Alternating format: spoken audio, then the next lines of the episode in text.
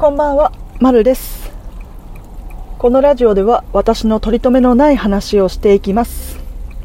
今回のお題は好きなものを好きと伝える能力についてです。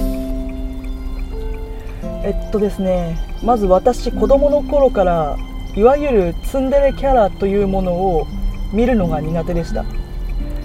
というのも彼ら彼女らがツンデレという現象自分の感情を素直に言い表せないっていう風な時に感じているであろう。心拍数の上昇や体の震えや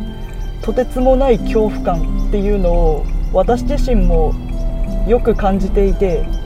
自分の好きなものを素直に好きと言えることができない子供だったんですね。それは自分の好きなものを好きと言った時に危害を加えられるという経験がちょっと子供の頃に多かったせいでそれに自分の本音を伝えるということが自分の身を危険にさらすということと同義になっちゃってたから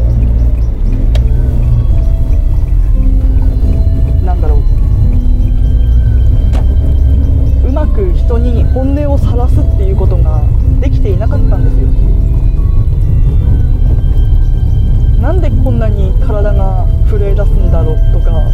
なんでこんなに全身が熱くなって心拍数心臓がドキドキドキドキするんだろうっていうふうに本当幼少期は思っていたんですけれど周りの友達がまるちゃんのことが好きまるくんのことが好きとか自分は習い事の何々をしているんだけどとても楽しいとか好きっていうのを聞くようになってからうわ自分の本音を人にさらす勇気がなんあるなんてこの人たちはどんなに心が強い人たちなんだろうっていうふうに友達のことを尊敬するようになってたんですね。なので今でも〇〇が好きってはっきり言葉にできる人のことはわあ素敵だなっていうふうに無条件で思ってしまうところがあると状況によっては言わない方がいいよっていうパターンもあるってことをつい最近知り始めてもう世の中って難しいなとは思ってはいますが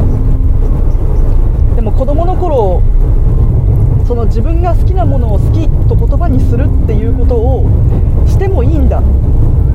たとえ失敗したとしても他の誰かは受け止めてくれる人がいるかもしれないんだっていう希望とともに自分の好きなものは好きって言えるようになろうと思って結構自分なりに意識して努力してきたんですけど結構な頻度でそんな無理して言わなくていいよって言われることがあったんですね。私は周りの人からお世辞で言ってるんだっていう風に捉えられることが多かったのでそれは多分声の抑揚がなさすぎるせいだっていう風に思っての抑揚は出せるように練習してきたつもりなんですけど多分もう1個あるんじゃないかなっていうのをここ最近ようやっと気づきました。っていうのは相手の方を見てあなたのこうこうこういうところが素晴らしいと思う素敵だと思うっていう風に言えないんですね。自分の本音であればあるほど相手を直視して伝えることができないっていうことに気がつきました。自分の方見ないで褒められてもお世辞だと思いますよねそりゃ。うわーでも勝手に体が目線をそらすんですよね。なんでだろう。あれかな。自分が本音を言った時に相手がえ気持ち悪い。何この人っていう顔をするんじゃないかっていう恐怖心がまだ残ってるのかな。そんな感じで本当は相手の方を見てあなたのこういうところが素敵だよとかあなたのこういうところを尊敬しているよって言いたいんだけれどまだ言えていないという現実をついこの間の対談でも自覚したので少しずつでいいから相手の方を見て相手の素敵だなって思うところが言えるようになれるよう練習していきたいなという気持ちをここに宣言しておこうと思います。以上です。それではまた次回。バイバイ。